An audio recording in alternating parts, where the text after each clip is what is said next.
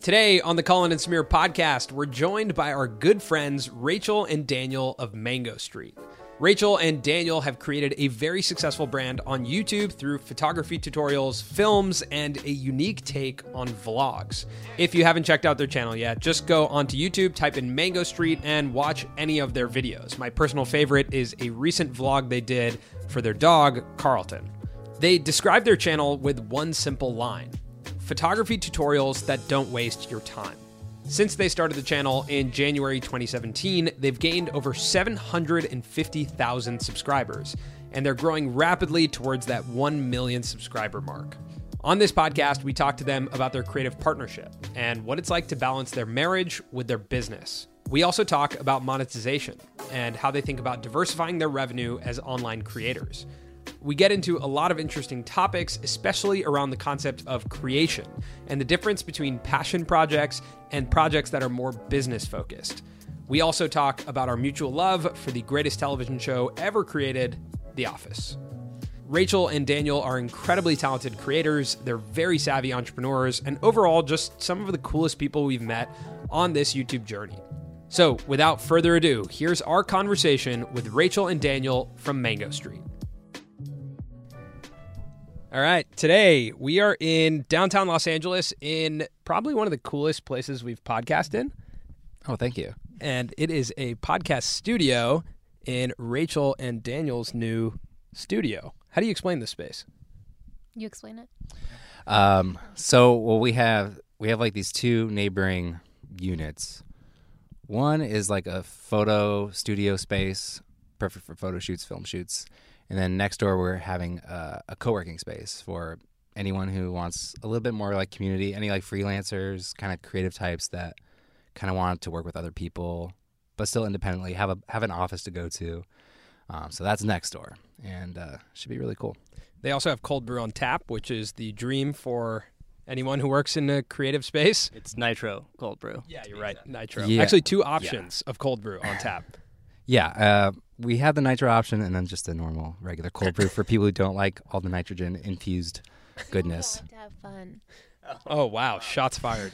so it's pretty amazing to walk into here because it's a uh, it's so interesting to see like the physical embodiment or like what can physically be created when you're a online creator. Um, it's pretty fascinating to see that. And uh, one thing that we're really excited about about having you guys on the show is that our first episode ever was about creative partnerships and what that's like to be in a partnership. Now, obviously, you guys are in a partnership, but it goes much deeper than Colin and mine. Funny enough, people just assume that Colin and I live together, um, which we don't. Uh, I think it's just because they see us within this like frame of YouTube and can't imagine the world outside of it. Um, but you know, you guys are uh, married, you guys work together, uh, you guys live together. It's it's fascinating to me. Uh, so I'd love to start the podcast off by having you guys tell us how you met and how Mango Street came about. Um, we don't. Everybody always asks us how we met, and we don't have a cool story for that. It's basically just the internet. Just the truth. the, the truth isn't that interesting. It was like through Facebook. I mean, we had like a mutual friend in real life that we both knew, and homegirl over here sent me a friend, friend request, and I was like, "Ooh, who's this little bitty?" And uh, but I don't really talk like that. Uh, so Anymore. anymore, yeah, that was that was like me when I was 22. but um, yeah, I just um, I was pretty interested, so I just liked all of her statuses and whatnot, and then um, next thing you know, Mango Street.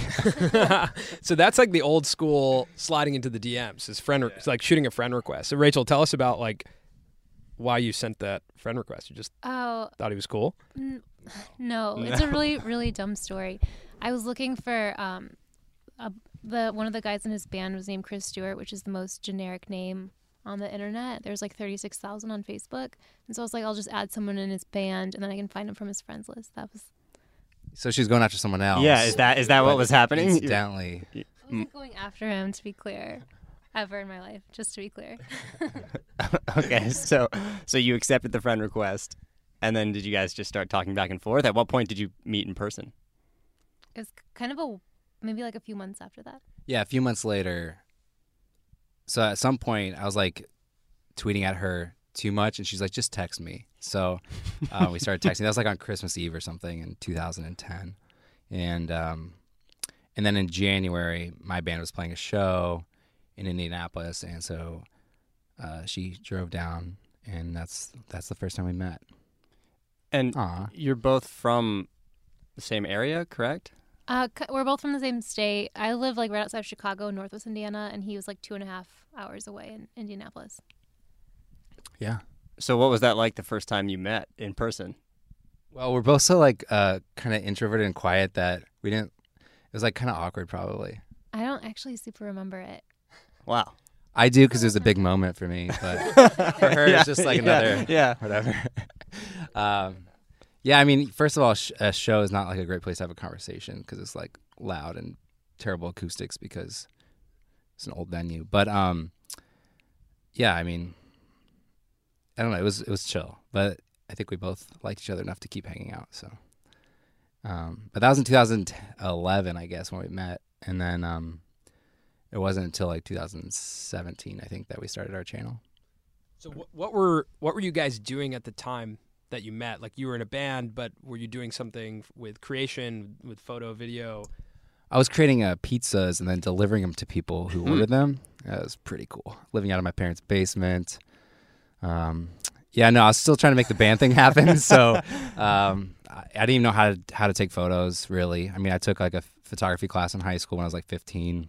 You did some darkroom stuff, but like I didn't really know. You know, I was like, it's cool, but you know, I'm more into music and stuff. So And- Rachel, were you into photography or did you guys find that together? Yeah, I was into photography, but I wasn't doing it uh, professionally. you're in school still. I would think I was in school still, yeah. And then I sort of like I dragged Daniel into it because I get like a lot of anxiety shooting by myself. So I, like, I made him shoot with me. He was like really good with technology, so I made him build me a website. Like, I made, I basically dragged him into like the creative side of. it. like I think you prefer like learning by like someone hands on showing you, and I can like open up a manual and or like you know get online and like try to figure it out you know that way.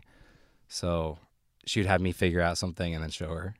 I think is kind of how that worked. We we can't. I don't want to move too far past this timeline because uh, we don't know your band name yet. What was the band name? We're called Sweatshirt Weather. Wow. Mhm. Okay. I mean, Sweater Weather was a hit song. Yeah, and then people would text me and be like, "Oh, I heard your band on the radio." I was like, "No, you heard the neighborhood's song Sweater Weather, which is not even my band's name." So thanks a lot for caring. Okay. Sorry to bring that up. It's, What, yeah. was the, what what type of music was it? Like punk rock? What was Not what punk were we rock. It was definitely more pop rock. Like I would say, uh, like something corporate. Jack's Mannequin was definitely like a, a big influence. We even like recorded with his producer because we love the sound so much.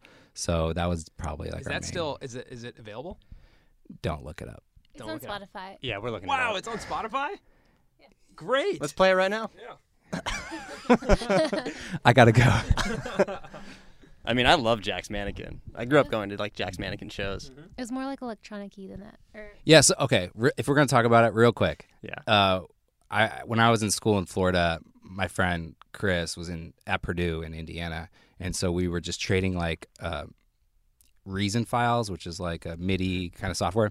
So we're just like trading files back and forth, working on songs. And so it was we had no guitar in it, even though we both played guitar originally. So it was very electronic based, and then we like kind of evolved and added more piano and guitar. But that's that's enough of that. That was Chris Stewart. Yeah. Okay. All right. Uh, before, yeah. So we're we're gonna move past this, but um, Cut all this which out. which song should we preview? Midwestern Love, No. Be Someone, Eh, Fall in 106, Yeah. Best Intentions. eh.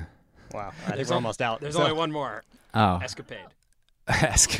not the newer ones on there. Uh, so we did the whole acou- really cool acoustic um, EP that got taken off. I got to put that back on. Hmm.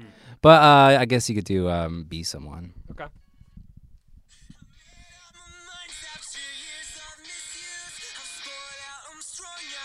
Wow, this is awesome. This is really good. All right, that's all you get on the podcast. Wow. We're gonna have you guys go check it out on Spotify. Sweatshirt weather. Oh. I'm looking at it right now. It looks awesome. I'm gonna be honest. I know that's way better than I expected. just to be honest, I, I, I don't know, know, I know what, that says like- about what you expect of me. No, I just like I think I just assume when people have bands from far back, like way back in the day, that it's I don't know.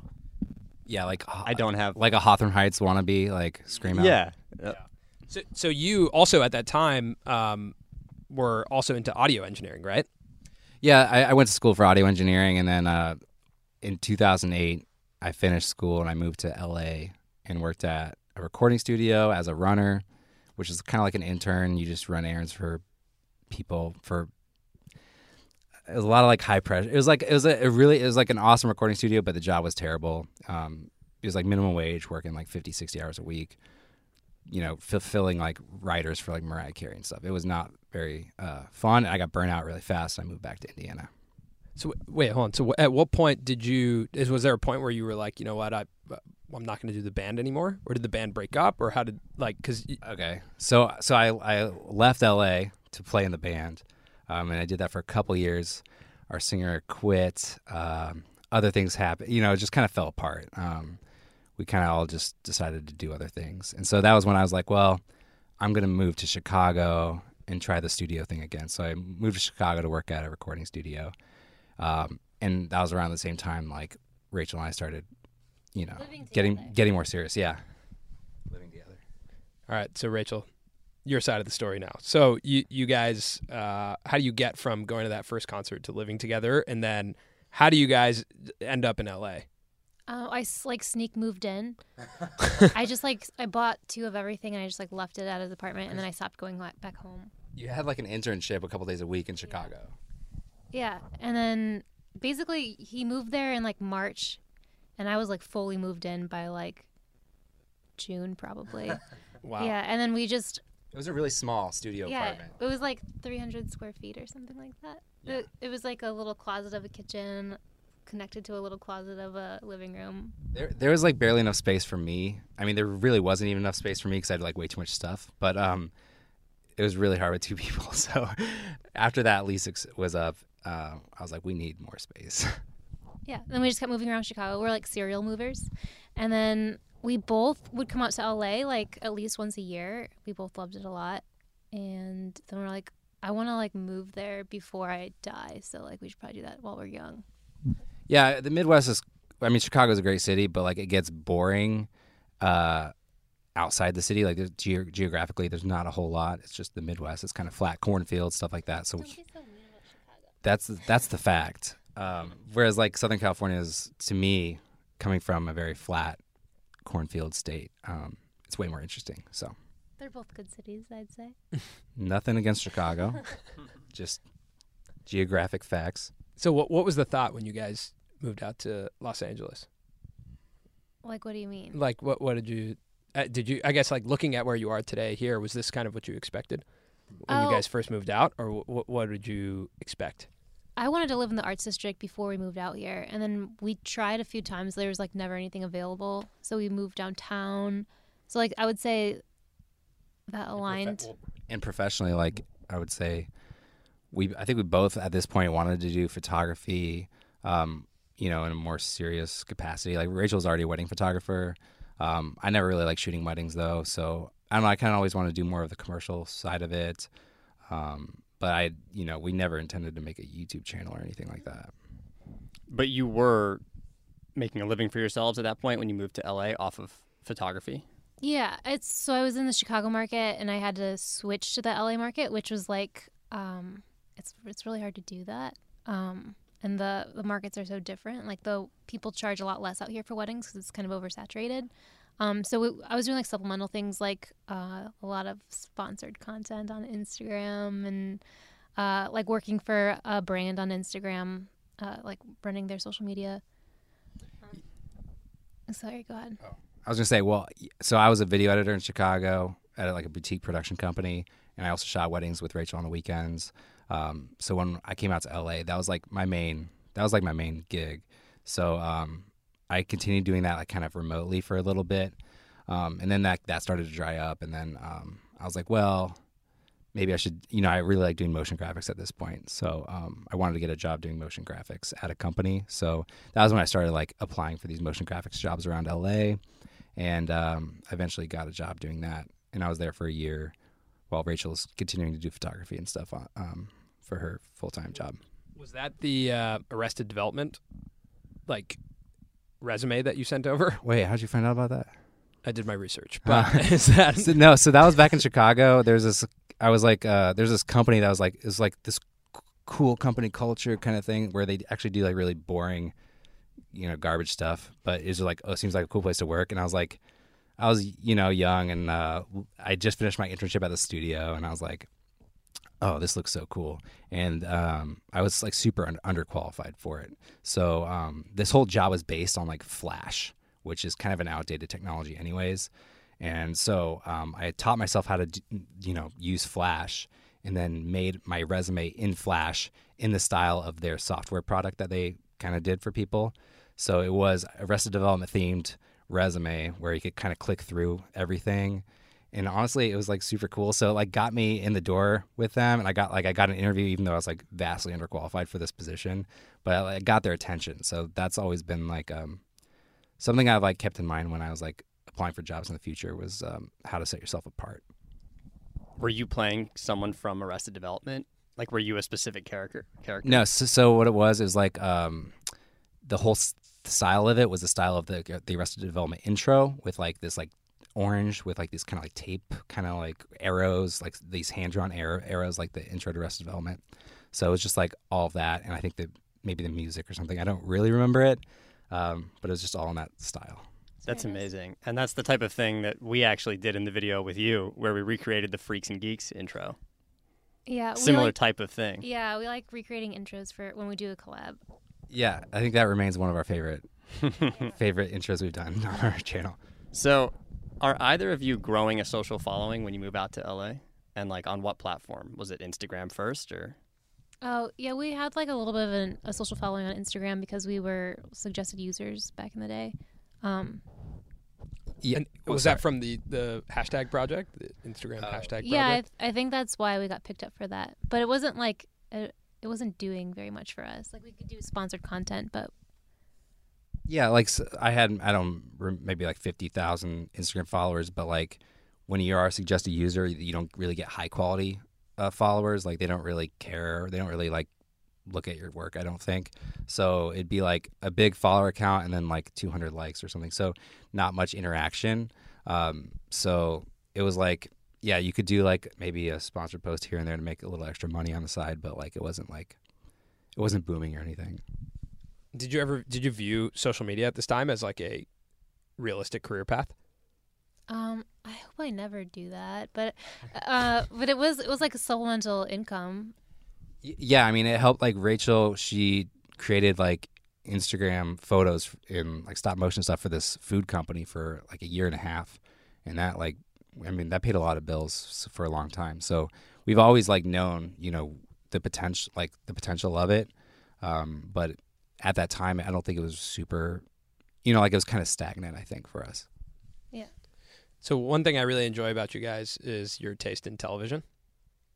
Thank you. Did did you guys connect over that? And I just want we talked about the Freaks and Geeks intro, but like you're watching your videos when I first started watching them, the fact that The Office was like a character inside of your videos was something that really attracted me to your channel and was like I was like, "Oh my god, these people are so funny."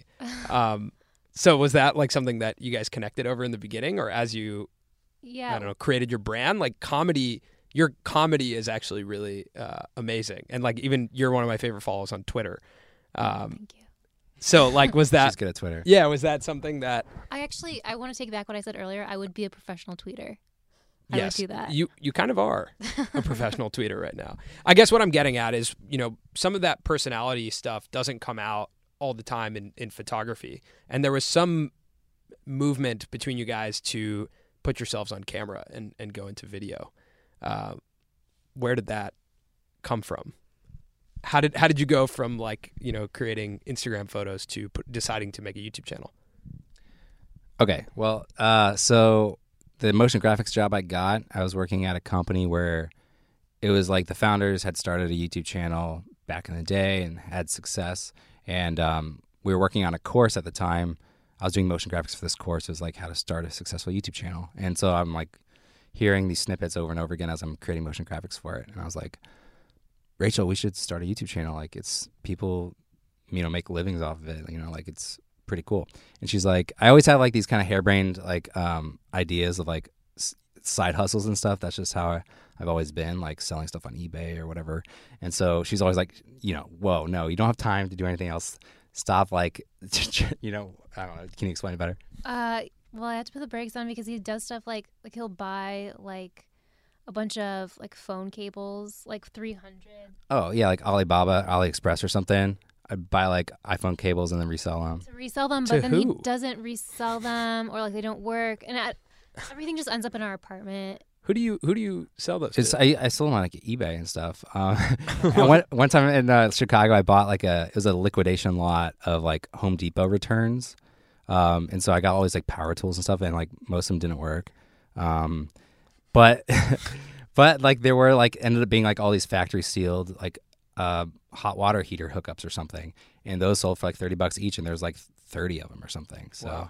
like that ended up even though I had all this like junk tools that didn't work there was uh i mean it still ended up like making money off it but it was like such a hassle Anyway, that's why I always have to like rein him in. yeah so so when i was like let's start a youtube channel she's like uh how about not but then like the i think the more she thought about it and like was looking at photography youtube channels there's like this gap where the photographers are either like old school or like they're from camera companies where they wear like their company's polo and talk in front of a you know very technical and very boring and i don't think uh, um, the style of photography we did was really represented that much and um and if it, and if it was like a cool style a lot of the videos are very long-winded and I, I I like learned a lot. I'm like self-taught a lot of things, so I learned on YouTube tutorials. So I'm like, I know a, a good tutorial when I see one, and I didn't didn't really see that many good photography tutorials. Did you, Rachel, have any um, fears or any thoughts around going into a creative endeavor with your partner? No, so like we were already shooting. Like he was doing all my. I don't think I've ever shot a wedding without him. Like he was always. Yeah. He So was you guys always- had like a working relationship from the get go, like from you bringing Daniel along to do photography. Yeah. Like you already had that. Yeah, he's like my security blanket for anything work related. I always have to bring him along. So yeah, I definitely didn't have any. I don't know inhibitions. Yeah, it was like a. It just made sense because we already. I mean, she taught me how to how to take photos essentially. So um, we already had that foundation. I think. The only thing I was worried about was like losing our weekends, which we did, but it was worth it. But I was right to be worried about that.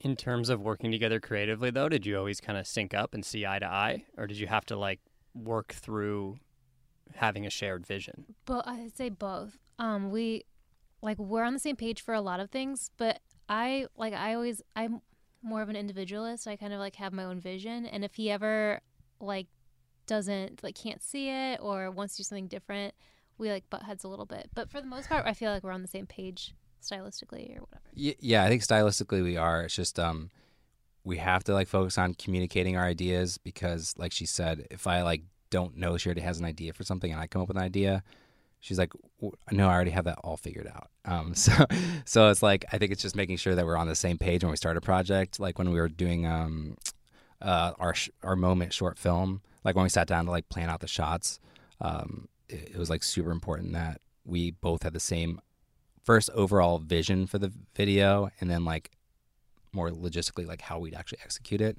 um, because it, it, it can get difficult when um, you don't know what the other person already has in mind and then you know it can get like a little messy Yeah. So, at what point then, when you start the YouTube channel, does it start to take off? Like, when do you see success? We we saw it right away, which is what encouraged us to keep going.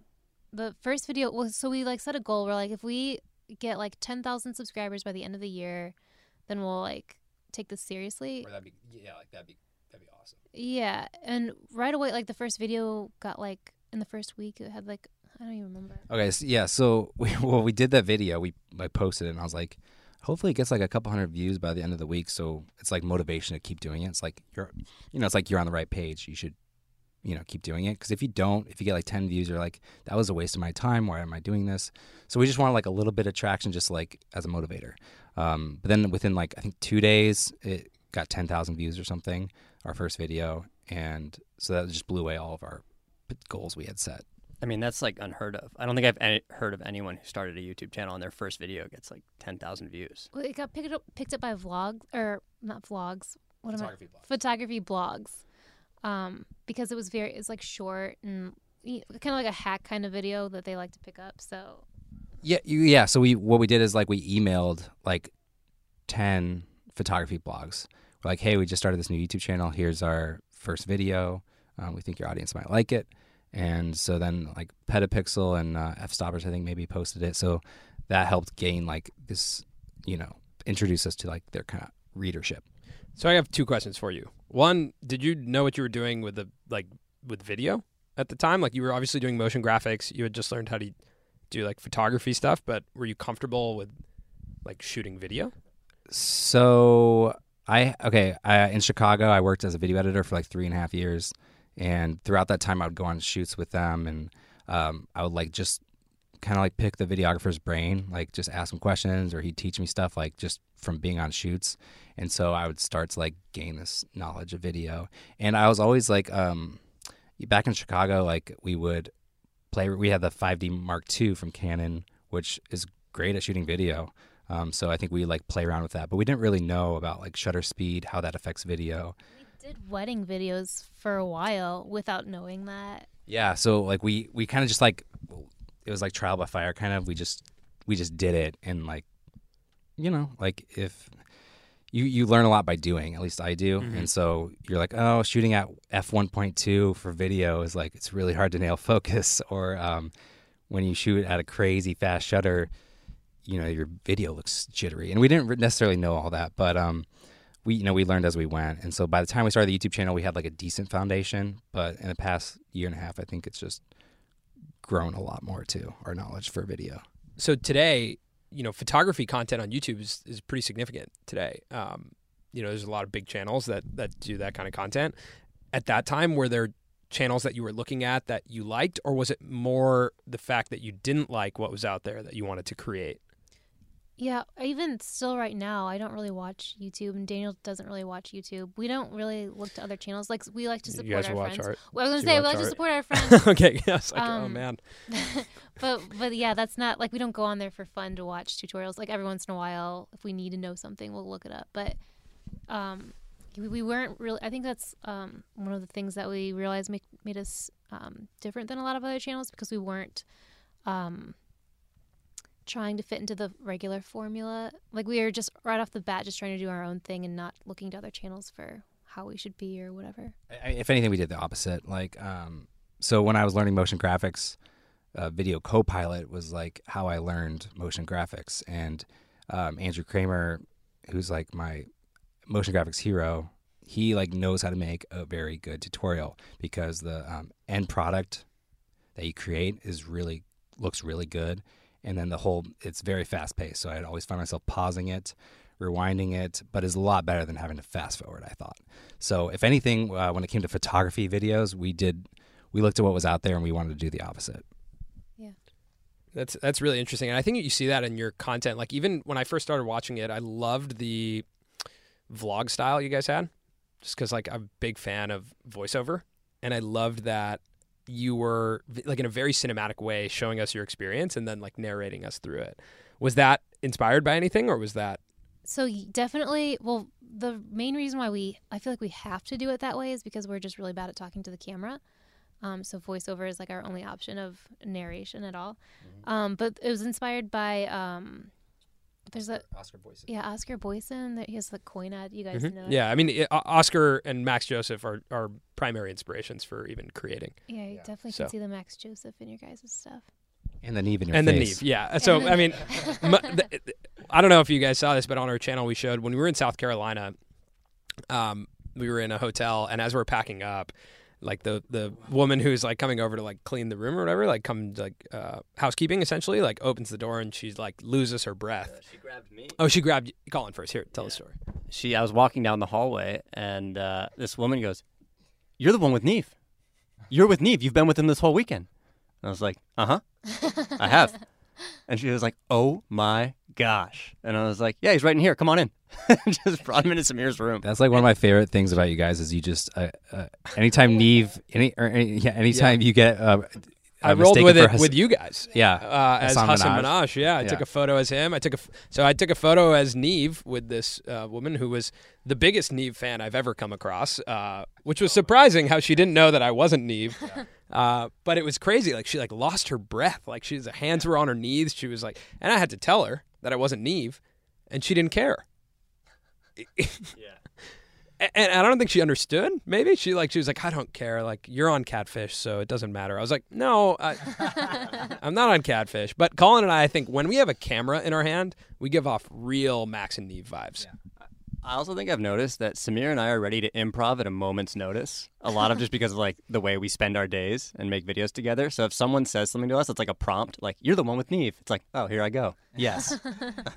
How did I get into improv? Funny story. yeah. Um, so I guess I, I want to dig a little bit deeper into why um, start the YouTube channel. Like you guys both had pretty significant followings on Instagram, um, and you know, as photographers or as um, creators, it seems like maybe there was an opportunity to go deeper on on Instagram.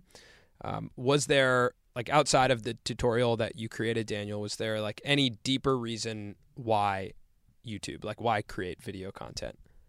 I think it was just that we saw. Um, well, it just seemed like a better way to reach people because YouTube is a search engine. It's like one of the largest search engines in the world. So I think um, the like organic, uh, you know, the the way people find your videos, it's a lot easier to like get introduced to an audience than through Instagram. And, and was that just the craving or the desire to share? Uh, where does that come from? Does that come all the way, st- like go all the way back to music? Have you always wanted to create and share? Um, I don't. I don't really know, honestly. Um, I just.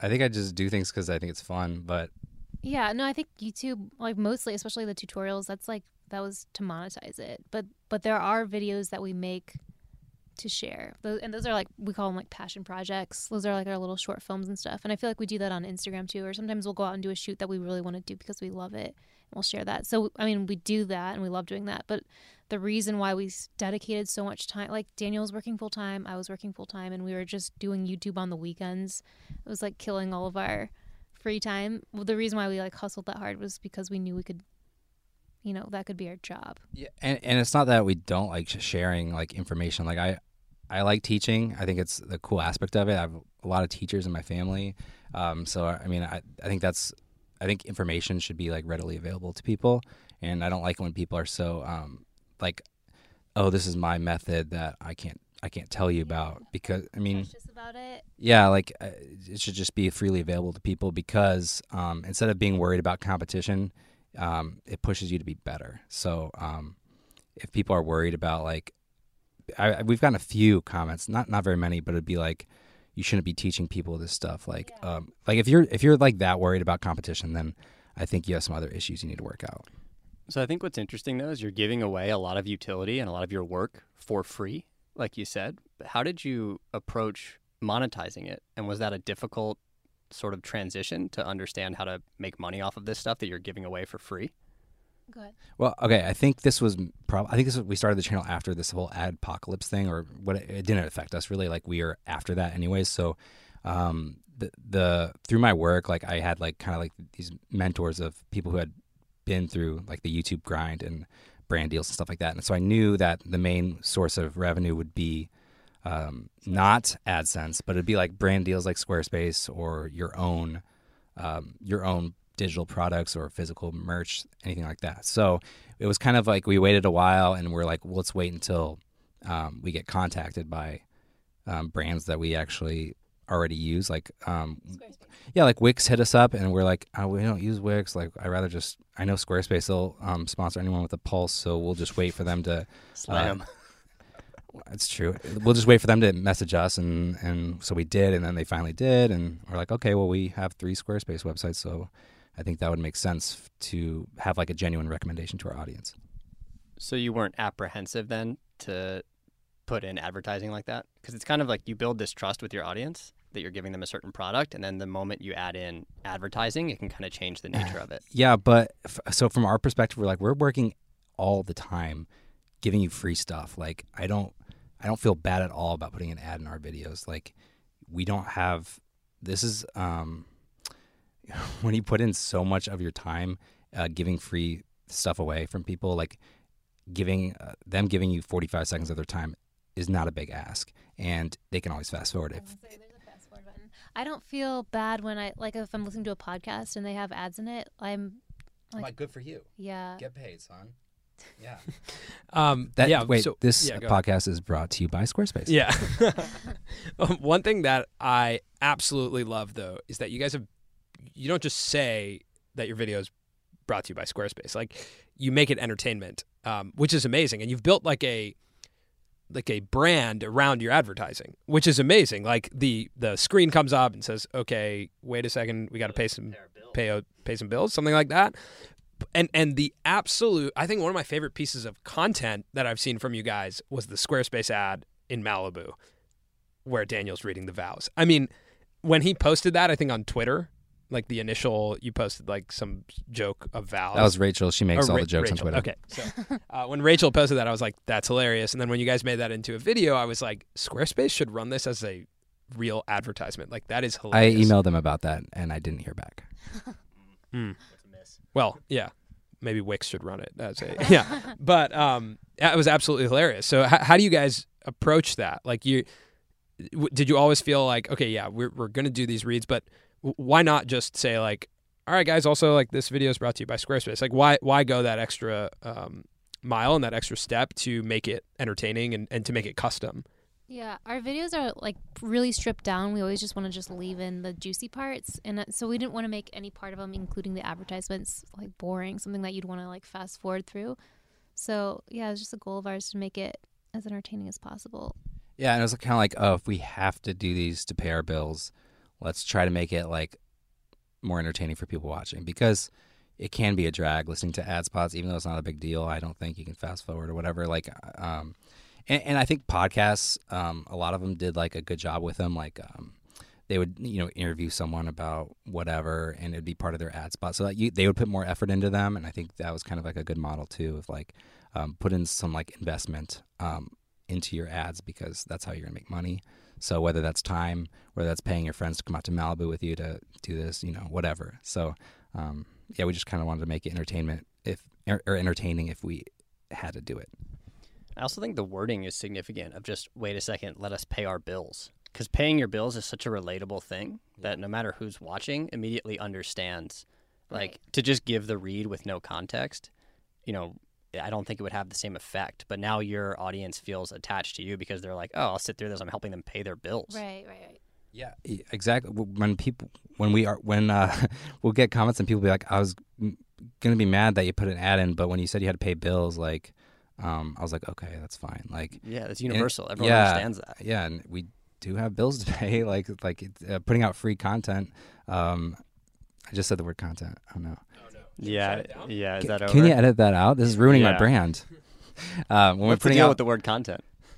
You have to drop and give five push-ups whenever you say the word content. Oh my gosh. Okay, no. So I would say uh, content implies consumption, and then consumption, um, de- to me, like seems like it devalues like um, what it is you're. Filler. There's like you know I, I said the word consume right before we started this podcast. Did you not like that? What? Well, it just makes you a consumer. Oh God. Well, like I don't know, like it, Right. it, like if you think of uh, someone like uh, pouring their heart and soul into like a podcast, um, you don't want people to consume it. You want people to like listen to it and appreciate it. Consuming just makes it seem like um, it like just seems like it takes it takes something out of it. Okay, I always think of like all killer, no filler, and content is the filler. That is a great album. Yeah.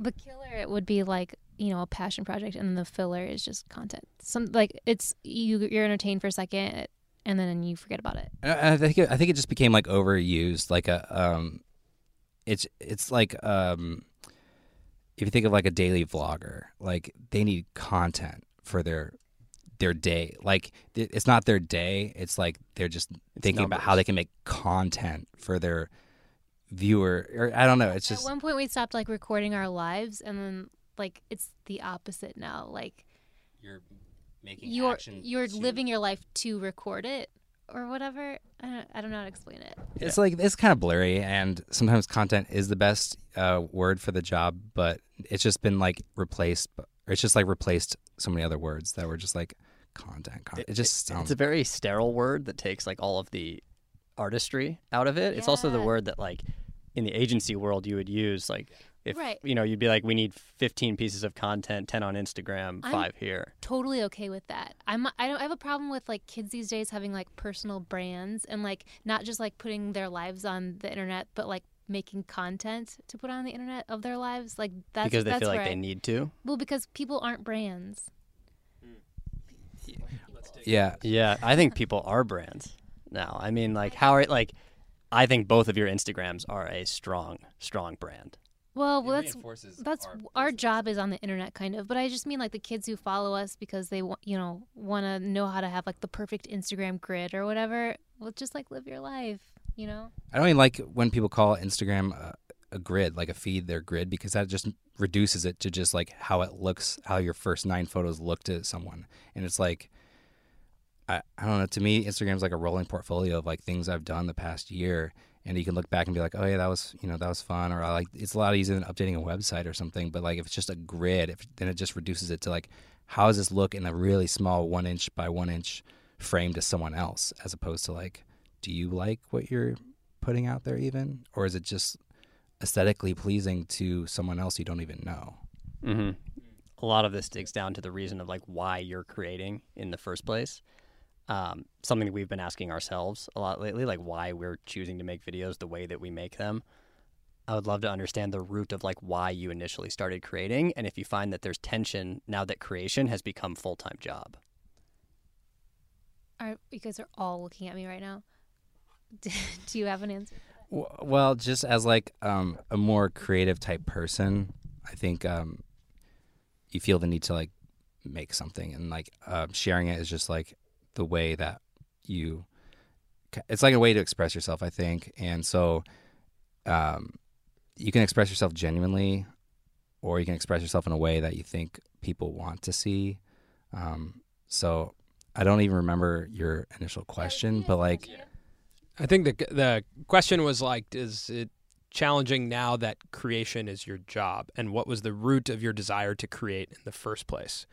Okay, for me, maybe I'm different than you. For me, I always okay, I always feel like I have to create if I have something to say that I I can't ever just say it. I always have to like do I always have to like take a photo or write a thing. I always have to like do it that way and that's just like my way of expressing myself. And so that's always like a need that I have. But now that it's our job, sometimes we just have to like put out which things that I would call content, things that are uh, filler, things that are like tu- well, like tutorials, I feel like like that's not like passion projects for us. That's just us um, putting something out to like, and and sometimes you know it's not just filler, like it's providing um, value. You know, like uh, teaching something new, but um, but yeah, that's not us. Like I don't feel like that's creating. I feel like that's different than creating. uh, maybe it's like producing or something like Interesting. yeah like it's not like a even though we try to inject some creativity into our tutorials it's not like um, for us it's not creatively filling, fulfilling so we're like we're left with like oh we made all this we made this these videos but like Sorry, sorry, I didn't mean to interrupt. You can go. go ahead Oh, okay. Well, th- th- something that just occurred to me was somebody said something about like travel blog, travel vloggers. Um, he called them like creators, and I think that some people um, travel because you know they have this desire to learn. Like I don't know. I think like Anth- Experience other yeah, like. Anthony Bourdain did that. Um, but some people just do it for content, and that's not cr- creating to me. That's just you know that's a formula that you just go and you get the shots. get get the bikini get the backflip Mm. get the water Really call people out right now. That's I'm that by saying those those things. That's like dozens of YouTubers. I feel like so it's you like guys, not one yeah, person. I feel like you guys should call someone out specifically to box. Maybe that could get views. That would be content. track? That'd be Um, good content. well, no, because they all have like six packs and stuff and look really good in a swimsuit. So I don't think I want to box them. Well, I, I think uh, from what I'm gathering, it's funny because Colin and I have this conversation too. We went to Buffer Festival here in LA and we saw some like really amazing um, films that we considered like films. Like we looked at them and we were like, I can't believe these are online creators. These guys are making movies that are evoking so much emotion and like y- you see the difference between like uh, you know when when YouTube becomes your business, like there's a strategic way to do it, right? There's things that um, create a lot of audience, which then in turn gives you revenue opportunities. And then there's like the root of it, which is like, oh man, when I was a little kid, like I I cried when I watched this movie, or I laughed when I watched this movie, which made me want to make movies. and uh, y- y- finding a balance I think is a challenge. And so we we ask a lot of creators about that question of like why did you initially create, and now that it's become a business, is it harder to um, decipher the difference between like you know passion, I guess, and strategy? I think it's easier now. I think it's very clear when we're creating something because we want to do it because it's we love it, and we'll do those things for free. Yeah. Um, and then for things that are, you know, Well, yeah. For example, like uh, the Moment short Yeah. film. Uh, it was like, um, all right, you have a budget of, um, I think like a thousand dollars. We'll give you this gear, and so we really wanted to do a good job and like make the best we could, and we spent like a thousand additional dollars out of pocket because um, the location was expensive, but it'd be worth it to you know really tell the story. Um, so for something like that, like we'll pay money to do it because it Mhm. is more of a passion project And the just mu- really bring on the best crew Yeah, to shoot then- behind the scenes. exactly Right. the, the very best crew. and and and like the music video we did um, a couple months ago, it was same same thing. It was like here's their budget, and we spent the entire budget on uh, the location for one day. And so we're like, we're not gonna get paid, but it, it'll be the best we can make it. we couldn't afford Colin Samir for behind the scenes for that one though. Yeah. Yeah, they're So we- too expensive. really now. expensive behind the scenes filmmakers. So if you guys need us, don't even ask. Yeah. yeah, we're already booked. but that um, that's that's a amazing distinction. I think that's a really good example. Um, and and your music video series that you guys made on your YouTube channel, phenomenal. Loved it. Well, that was how we monetized it. Right. Yeah, yeah. I mean, if, if you're gonna put so much time into something, regardless of money, it was just like, well, we still have to do our weekly video. So, um, in order to like, in order to make it feasible, it's like, well, we can at least make a series about it and like teach people our process, show them our process, and learn from it at the very least. So let's talk about brand building. Um, year one of YouTube, you guys didn't miss a Monday, correct? Yeah, I don't think we've ever missed a Monday. Okay, Well, you guys have never missed a Monday. The very first, the I think the second video we put out was on a Tuesday. Other than that, Okay, but you haven't missed a weekly upload. Yeah, no. Yeah. So, uh, in my opinion, a brand is built on consistency. Um, so, when you guys has that been a challenge uh, to be that consistent? And I think in year one, you guys hit five hundred thousand subs. Again, Four that- hundred ninety nine. Yeah, it was like just Oh, like a bummer. hundred shy of it. Uh, my notes were completely wrong. Um, so yeah, I mean, but five hundred thousand subscribers. I mean, like that's that's incredible. Um, so being being consistent like that, like, did you guys immediately from the tutorial just hit a stride of like, okay, cool, this is like we know what we're doing, or did it take a while to craft your style? Like consistency comes in so many different forms, whether that's through um, style or through schedule. And consistency is what, in my opinion, yields the best results from an audience perspective and from a brand building perspective. So, how did you become so consistent? Yeah, so I think I we knew going into it if you want to build a successful channel, you do need to be consistent. So we were aware of that. Um, but if you look at our early videos, like we just watched um, our very first video, and we're kind of like laughing about it because I mean we we we did put like a lot of humor into it because um, I think we really wanted to kind of stand out from you know it- it's like our own quirky sense of humor that we think is funny, and it was like we wanted to make it entertaining. yeah, we really wanted to make it entertaining in like the, the two and a half or three minutes.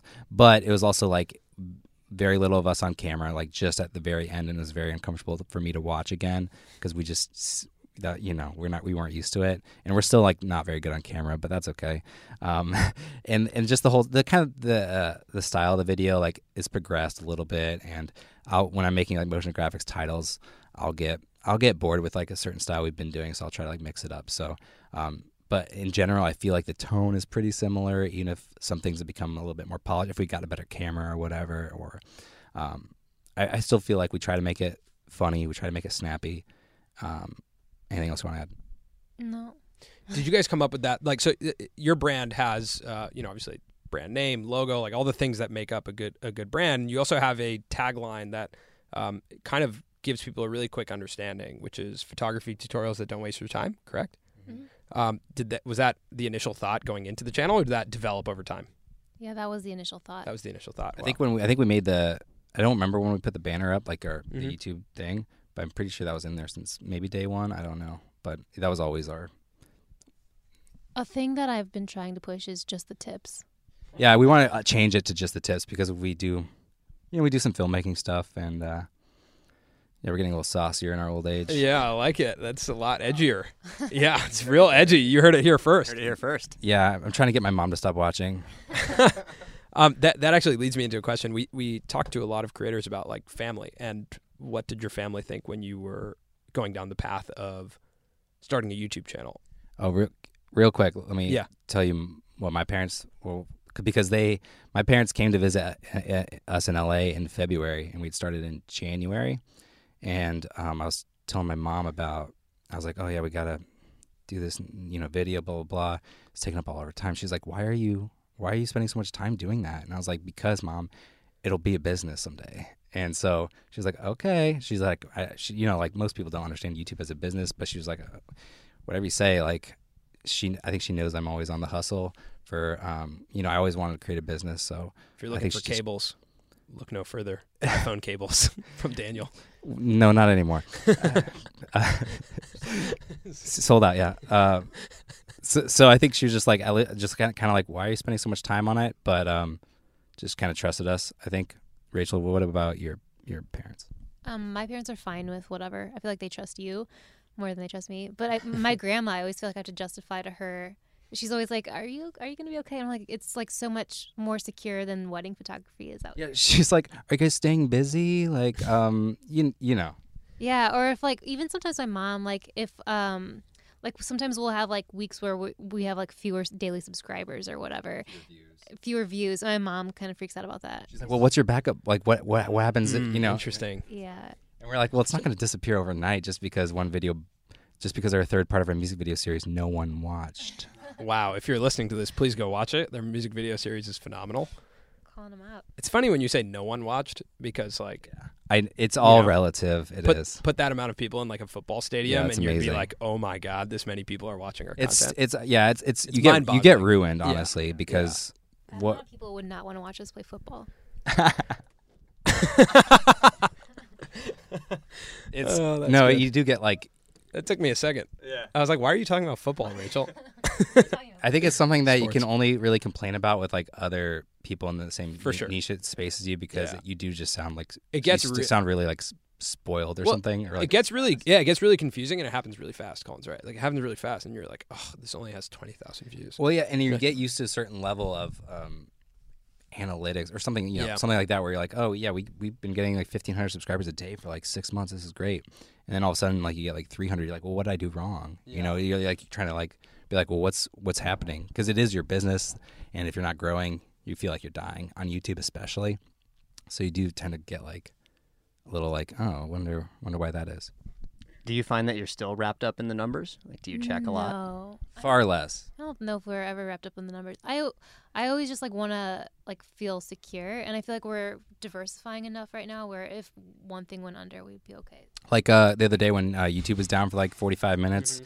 and Rachel tweeted like oh what if YouTube stays down we all have to become accountants um and and that's something like you're like oh if YouTube did disappear I think we'd be okay um you know we just adapt but um yeah I don't know like like Rachel said like diversifying um That our business is Such an interesting time on Twitter for those 45 minutes. People are addicted to YouTube, is what I've is what I learned. realized because within a minute of YouTube being down, every one of like my friends that's on YouTube was on Twitter talking Yeah. about it. And I was like, this is scary that we all knew immediately. that's the thing I don't think I I would have never known if um if if, tw- if Twitter wasn't a thing I only knew because of Twitter because I'm on Twitter. yeah that's why yeah. And everyone's first thought was, what tweet can I put out? And I remember I put out a tweet that, and then I read yours like like minutes later, and I said to Samir, I was like, "That's what I was trying to channel." I was like, it didn't come out as good, but that's what I was trying to say. There was actually a really eerie tweet from Markiplier. Did you guys see that one? It said like, uh, "YouTube is down. I'm finally free," or like, "If this stays down, then I'm finally free." I was like, "That's so eerie, that. so Yeah. dark." I like it Yeah, I, I read it and I was like, "I feel you, Mark." Yeah, I mean, uh, it's hard because I mean that's what you asked for. That's what you Right. got into. But just like anything, you know. Yeah. All right. So, question for you. You you had just mentioned diversifying. Um, advertising obviously is like a natural path for online creators, but you guys do all kinds of things, uh, which is really cool. You guys have merchandise. You guys have um, the the lab. You guys have events. Like, to, talk to me about how some of that thinking. Um, like what went into that, into like the monetization of what you guys do, and like the business aspect of Mango Street. So I'll say um, several years ago, 2013 or something. I read like the Four Hour Work Week. I read Rich Dad Poor Dad. And it's, it's, it's mostly about um, it's more about uh, like lifestyle design. So it's like creating the life you want. Um, you know, with what, whatever that is. So it sounds just like a marketing term, but um, what it means to me is like, um, you know, what do you value, and then like, what can you do in order to like have your priorities aligned so that you can, you know, do what you value most. Um, so for us, um, it's not like I don't think it is about like getting 10 million subscribers on YouTube and um, moving into Team 10 House or whatever. I don't know. Is that a thing? I would love for you guys to spend a weekend at the Team Ten house. I think I can't even. Amazing. I couldn't. I couldn't stomach it. I would just make everybody drop and do push-ups all the time. You just said content and consume in the same sentence. Get down and give me twenty. Um, so so for us, like, um, I don't think. I think maybe there's things we could do that would like maybe grow grow our following or something more, but like, um, would it take up too much of our time, or, or you know, would like would it would it put our priorities out of out of line? So, um, I think we've always wanted to like diversify the business to where um, it's a little bit can be a little bit more passive if if we want it to be, so that way we could like take a week off and just hang out, or you know, not worry about putting up a video every every week or something like that.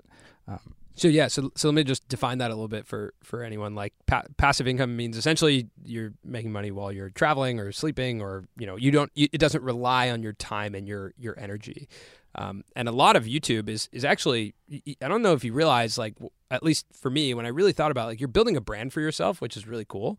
Um, and typically when you build a brand, it's like kind of scalable. But with YouTube, like it's actually really dependent on your like time and energy into making videos. So it's actually kind of a service based uh, business.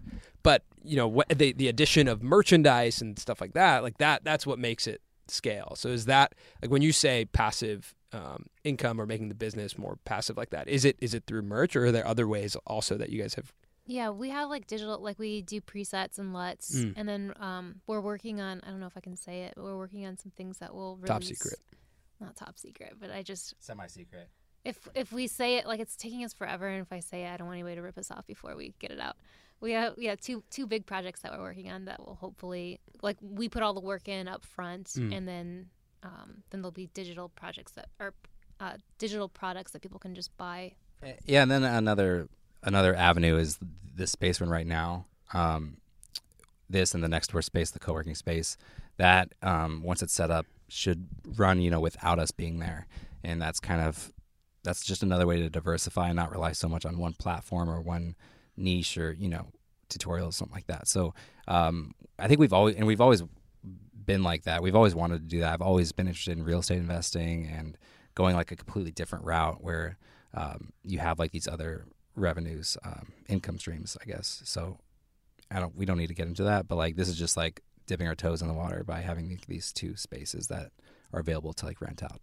Yeah, it's it's it's really interesting though because we've we've come across a lot of people who I feel like the the creator now, especially the creators that are you know in a similar age range as us, like they they have a really sophisticated look on audience and what it why grow an audience, right? Because it's kind of an interesting time for audience development. Colin and I talk about this all the time that you can actually become pretty famous today without the same type of wealth that like fame brought you when in the 80s or the 90s like you could actually get really famous and not make much money because the platforms are there for you. Um, so you trade off some of your privacy now. Like i think you guys have experienced this now and you will more and more as, as your channel gets bigger where people recognize you want to come up to you on the street want to um, interact with you. And it's pretty fascinating like why grow an audience? But i think it's it's interesting to see the ways that people are starting to think about it that you know I, don't know that a younger kid who's looking at YouTubers thinks like, oh, YouTube could really help me invest in in real estate or you know and like create a I A want s- to meet the little kid that thinks. That yeah, I do too. Yeah, they should come work here. Our future kid, I think. There's definitely a little kid out there that thinks that. For sure. He's wearing a little suit and it's so cute. I, Uh, I think the business of YouTube is just so fascinating. Like, I just think over the past year, Samir and I have met so many different YouTube creators in so many different like industries. We've met like musicians who've started a channel because they want to fill their own shows at a concert, or like we were hanging out with George Muncey from Negative Feedback, another photography channel, yesterday, and he was talking about one of his initial reasons was to be able to bring people out to the galleries, hmm. and it's just fascinating that like there's within every industry, real estate, whatever it is, like YouTube seems like it can benefit you by having an audience. I don't see, yeah, why it wouldn't. I mean, but on what you're saying about like the wealth and stuff like that, um, that people maybe assume or whatever, I, I, I made more money in my full time job than I do now as a YouTube YouTuber or whatever. Um, so, but I'm enjoying what I'm doing way more now than I was before, and I wouldn't trade it at all. And there's, you know, that you have more potential, obviously, when you're running a business than when you're working in someone else's business. So that's another aspect to it. But um, yeah, it's not all. That's just that's just like a side note. That's not the main. Yeah, it's definitely easy for people to assume that like if you have a, a strong following on YouTube that you're just like swimming in money for sure. and sure. some people are. And Some that's people good are, for yeah. them. But I, I really do look up uh, to your channel a lot, though, in the way that you are very clear with how you monetize and how you can interact as an audience member. Something that Samir and I talk about all the time. We're like, how how would an audience member of ours like purchase something from us or interact with us? Like, what's the right way for that to happen? skateboards. Currently, yeah. yes, skateboards. But if you don't ride a skateboard or want one, So yeah, so I, I- think it's so fascinating. Like when um, there's so many different ways now. There's like Patreon. Like a lot of people use Patreon now. A lot of people um, do merchandise and like having having that transactional component. Because like you mentioned, one thing to make sure you recognize is that you are transacting on time and attention, um, right? I mean, that's one of the reasons why we don't do Patreon right now, which we Right. did. Like we had the lab, which was like this Mhm. community, and it was through Patreon, and it was several thousand dollars a month. But um, we either had to devote a lot of time and energy, or we didn't devote enough time and energy and felt bad about it. So we were just like, we'd rather not have that, and not have to worry about um, that time commitment and making sure that we're providing enough value to people. Like we'd rather just not have the money than than feel like that. Yeah, we, we were traveling. We were in Iceland and like didn't sleep for like three days or whatever, and we were just like on the on the lab trying to catch up and stuff. And I was like, I don't want to live like that. Yeah. we're all about like, what is it like? lifestyle design, honestly. Lifestyle, like yeah. working to live or living to work, whatever the good one is. That's what we're all about. but yeah, I think that's that's uh, really amazing. And like the second we walked into this space, like I looked around and I, I said it to you guys. I was like, "This is the most you space I've ever seen."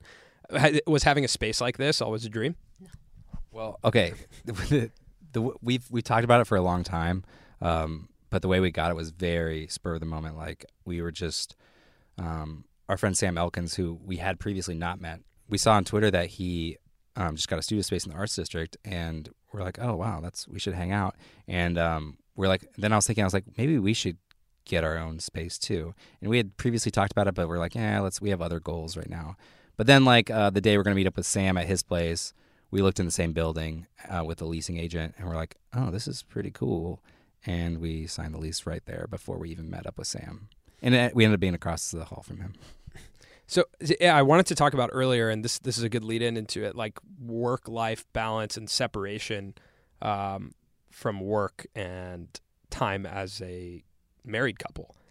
How We're not does great that? at it. Yeah, we're how does terrible at how it. does that work? We Or no advice. We have no good advice. Well, we, we, we, we have advice probably, but it's advice that we should follow ourselves. Like um, Rachel just last night, I was like trying to work on this video, and she's like, "We need to have a date night soon," and I was like, "Yes." And and just uh, Sunday was like, we took Sunday off, even though we had a ton of stuff to do, but it was like our first day off in a long time, and it was necessary for just like our own well being because you know, we'll start to get grumpy. We'll start to just, if you think about this like to do list of things you have to get done and how much you get done in a day, if it doesn't feel like enough, like it just weighs on you. So, like, sometimes it's better just to like take that off. Yeah, we just like add stuff to our to do list every day, and I feel like we'll get like one thing done and add like three things every day. Yeah. And we'll, we'll try to sit down like on Sunday and map out like how we think we're going to spend each day for that, like the upcoming week. And it almost, it never goes like, we'll be like, uh, start editing this video on Tuesday.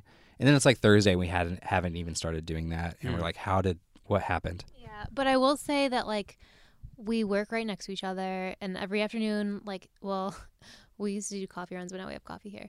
Uh, we would like go take a walk, and in the mornings, a lot of times we like walk with Carl. Like we we have more time to just like to to spend with each other more than when you would leave and go to work. Yeah, if if I'd rather like stay up late editing, we can have like a slower slower morning together and like just start later if we want to. So um, it is important to know like pay attention to like what you need mentally, emotionally, um, and sometimes it's okay to just like not work and spend time together. We'll try to do like movie nights and stuff like that. Like when back when Movie Pass was actually a, a good uh, thing to have Slam. and use useful uh, we'd go see movies like once a week or something, and that would be like our date night. Um, but you know, we like we just we do everything together. So we'll like go grocery shopping, and, you know, just mundane stuff like that. That um, that's just living life. I- Yeah. If if there's like a something that doesn't go well in the business or something that maybe you guys are like down about, does one of you take the lead on kind of like picking back up and like picking up the optimism? Because I can imagine living together, being together, working on the business together. There might be times where things get really challenging, and then you're just living in it. So how does that? How do you get out of that? Well, I would say it's like who, whoever's feeling most down about it, the other person has to take the opposite approach. Like um, kind of like the Michael Scott Paper Company uh, when Pam goes over and Michael's like freaking out, and Mhm. Pam has to be the positive one. It's like that though, where the, the other person has to be like um, the other one to like balance it out and be the optimistic person. I think. I can't think of I can't think of when that's happened to us. Yeah, our business just goes so well. Well, like I don't think we like. Ever, it's so like uh like we're not really working for anybody. Like like if it's a goal that we just didn't reach on our own. I don't know. I don't. Uh, Think that I we- th- well, I, I would say like uh, if you have like goals for us or like deadlines and we don't hit them, I think you can get like frustrated by it. Oh. Um, and I'd be like, oh, it's fine, you know, blah blah blah. But that's probably just me excusing um, being late with edits. I don't know. It's it, it, it is a little bit of a balancing. I always think it's like whoever is most upset, the other person has to balance them out by like being like for anything with us. We, yeah. I think a lot of times with YouTube, it's super easy, like you said, to like make lists and be looking in like the very short term, trying to get things done in the next like hour or two, next day or two. Samir and I always talk about like one of our long term goals is to put a film in a film festival. Do you have any like long term goals that you're looking at? Yeah, for sure. I think. Um, Yeah, Rachel's got to sneeze. Hold on. let me mic this up. I think let's mic it up. Mic it up. I think I'm good. Ah, bummer. Um, well, I think for us, it, most of our goals lie outside of YouTube. Um, so one thing we always talk about is like having like a docu series or um, documentary, um, something that's like on a, a platform like Netflix or something that's you know I think that for us would be a really in, a aspiring goal. Yeah, that seems so huge and so far down the line, but I don't know. That's like the end end goal for me. Yeah, and and end goal would just be like something that you're really passionate about. They can devote all your time to because you don't have to worry about uploading a YouTube video every week or something like that. So I think for us, it'd be like something that scale. Um, just to have that experience would be great. When you think about that goal, is the the topic something that's outside of the world of photography? Yeah, definitely. Definitely. Like that's. I already, I already know what it's about. oh, I can't wait to find out. I don't want to say it. But Yeah. do you think that's a reaction from spending so much time in photography? Uh, we just have a lot of interest. We have a lot of other interests, you know, and photography is just one aspect of it. And Yeah, I like things that like are emotional and like make you feel, and uh, that's not something about photography. like one of our favorite movies is a ghost story, which is if you've ever seen it, um, it's kind of a Have you guys seen it? Mm-mm. What? it's a da- I mean, Let's leave right now. let's pause this Okay. podcast. We'll go watch it. We'll Yep. be back to you. In We'll be five back minutes. in uh, hour and a hour, Yeah. two hours. yeah. yeah. But it, it's it's dark. It's slow moving, but it, it's like I feel like it captures Rachel's essence in a way. That is, Whoa. I don't want to make a, an, a ghost story thing. I want to do No, like, I know. A, like a real life person. I don't know. Yeah. But the point is like, I mean, photography is just it was like one niche that we know enough about to like share some information with and share some work with other mm-hmm. people. So I'm I'm surprised it's not a mockumentary, Rachel, because that's my dream is to actually be in a mockumentary. I, I, my senior film was a mockumentary Oh, yeah? in film school, and I played like a very Michael Scott esque character, which is one thing that I think we all connect on. let's uh, revive it. is is the love of The Office. Um, I wanted to ask a quick question, which is favorite episode, because you guys you guys like have The Office typically playing on your big projector while you're working, right? Or you used we to. have something. You have yeah. something, whether it's Parks and Rec or The Office. Yeah, we have stuff. I, Like that. I'm a massive Office fan. Like I, I will watch The Office forever. Favorite episode? I think it's stress relief or the dinner party. Yeah, those. Is, Wait, are- dinner party at Michael's house? Yeah. Oh man, it's so good. I kind of, I always, I really like the Dundies, and it's Mhm. just because it's season two, and I, I had season two on DVD back when I was in high school, and I just, Mhm. it feels so nostalgic to me, and it feels like, I don't know. Anytime you get through watching The Office, I always want to like go back to season two. That's good. I'm gonna go traveling salesman, where they all split up into twos and have to go on sales like calls. the Amazing Race. Yeah, it's unbelievable. Like when Jim and Dwight are out together, it's just my favorite. And like, yeah. Another good one we just watched was when they are determining whether or not what was that what's her name? Meredith. What whether that girl was hot or not? Oh, Hilary Swank. yeah, yeah, that was funny. Michael comes in at the end. Oh, who's that? She's hot. yeah, that was good. I like when uh, Michael travels to New York to go out with Ryan. yeah. That's a funny one. Yeah. I mean, it's just it's an all-time. We could Show. s- have a It's whole the be- podcast about The Office. It's the best show ever. I think greatest of all time. Goat. The goat. All right, and my last question for you two is, where did the name Mango Street come from? Oh, we get this question a lot. It's um based so it's based off of a book called The House on Mango Street by Sandra Cisneros. Rachel's a lit major. Yeah, I was a literature major, and it's one of my favorite books. And we were um, a long time ago, in like 2013 or something like that. We were um, trying to think of a name for a business where we would like do content creation for brands. Um, and I was reading that book, or it was laying near at me, and I was like, "That's a that's a good name, Mango Street Lab." Yeah, well, we liked literature uh, themed names for like when you had uh, wedding photography packages. They were like named after like liter- literary characters. So I think we just kind of want to keep that route. And it's to me, it sounds kind of intriguing when I hear the name. I'm like, oh, what's what's that about? It sounds tougher than we are. Yeah, yeah. And so then when we were uploading our first YouTube video, we're like, uh, what should we name our channel? And I we did that video like all in one weekend and we didn't have a lot of time to like think about anything so we had the the like url for mangostreetlab.com we're like let's just use that yeah, we didn't want it to be like um, f- photo tutorial, whatever. I don't like anything like that. Puts you in a box, and it just sounds so boring. a bigger umbrella Okay, my last question for you. This is something I've been thinking about a lot lately. If you could only leave one video on your YouTube channel, Mm. like YouTube was just yeah, it was basically going to shut down, but you could leave one video on your channel. I like this question. i love this question What What's would you? yours Uh, right now, I would say it's our Iceland video, which uh, Rachel wrote the narration for, which to me just always gives me the shivers, which I don't get that from any of our videos really, but when I watch that one, I feel something, and I edit, you know, them a lot, so I don't really, I'm very in in in the edit, so I don't usually feel that much from our videos. But those, I mean, that one always hits me. there's probably another like i was thinking iceland too but there's probably one more Social media, i like the social media one a lot um, which is called We Quit Social Media or something. hmm yeah but yeah something where where we've taken something that i wrote and then put video to it is those are special to me Yeah, like there's this one it's like where I'm from, or it's it's called the question I can't answer, um, about about Rachel, um, about like Rachel's like childhood, like growing up, stuff like that, and it's that's another one that like kind of hits you in the feels. those are our passion project ones like i would leave one of those the tutorials can all go Yeah, we can just delete them. they can burn oh man, amazing! There are so many questions that um, we did not ask you guys that um, I think you guys would have phenomenal answers to. And I think if you're listening out there and you have questions, um, ask them on Twitter. That's my favorite place that you guys exist I'll on. respond with an office gift. Yeah, Rachel. Rachel will, will respond, and it's my favorite. or uh, slide into our Instagram DMs and we won't respond. yes, um, or friend request Daniel on Facebook, and you could marry him. And maybe yeah, can marry him. and maybe I'm you actually can marry him. funny note here. I'm not on Facebook You anymore. currently are. Your Facebook is activated right now. What? Uh oh.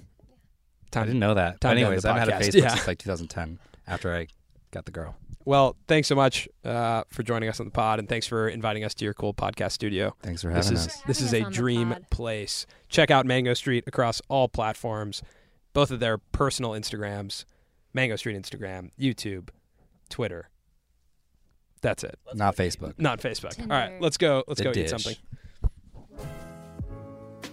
That's it this week for the Colin and Samir podcast. We hope you enjoyed that conversation, and we hope you're able to pull some inspiration from the way that Rachel and Daniel have grown their brand in such a short amount of time. It was incredibly inspiring for Colin and I to be sitting in their new studio space and really see the physical embodiment of two years of hard work.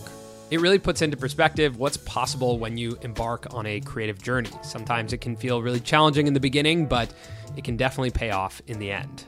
So let us know who you think we should have on the podcast. Is there a creator that you'd like to hear from, or are there just any topics that you'd like to hear Colin and I cover?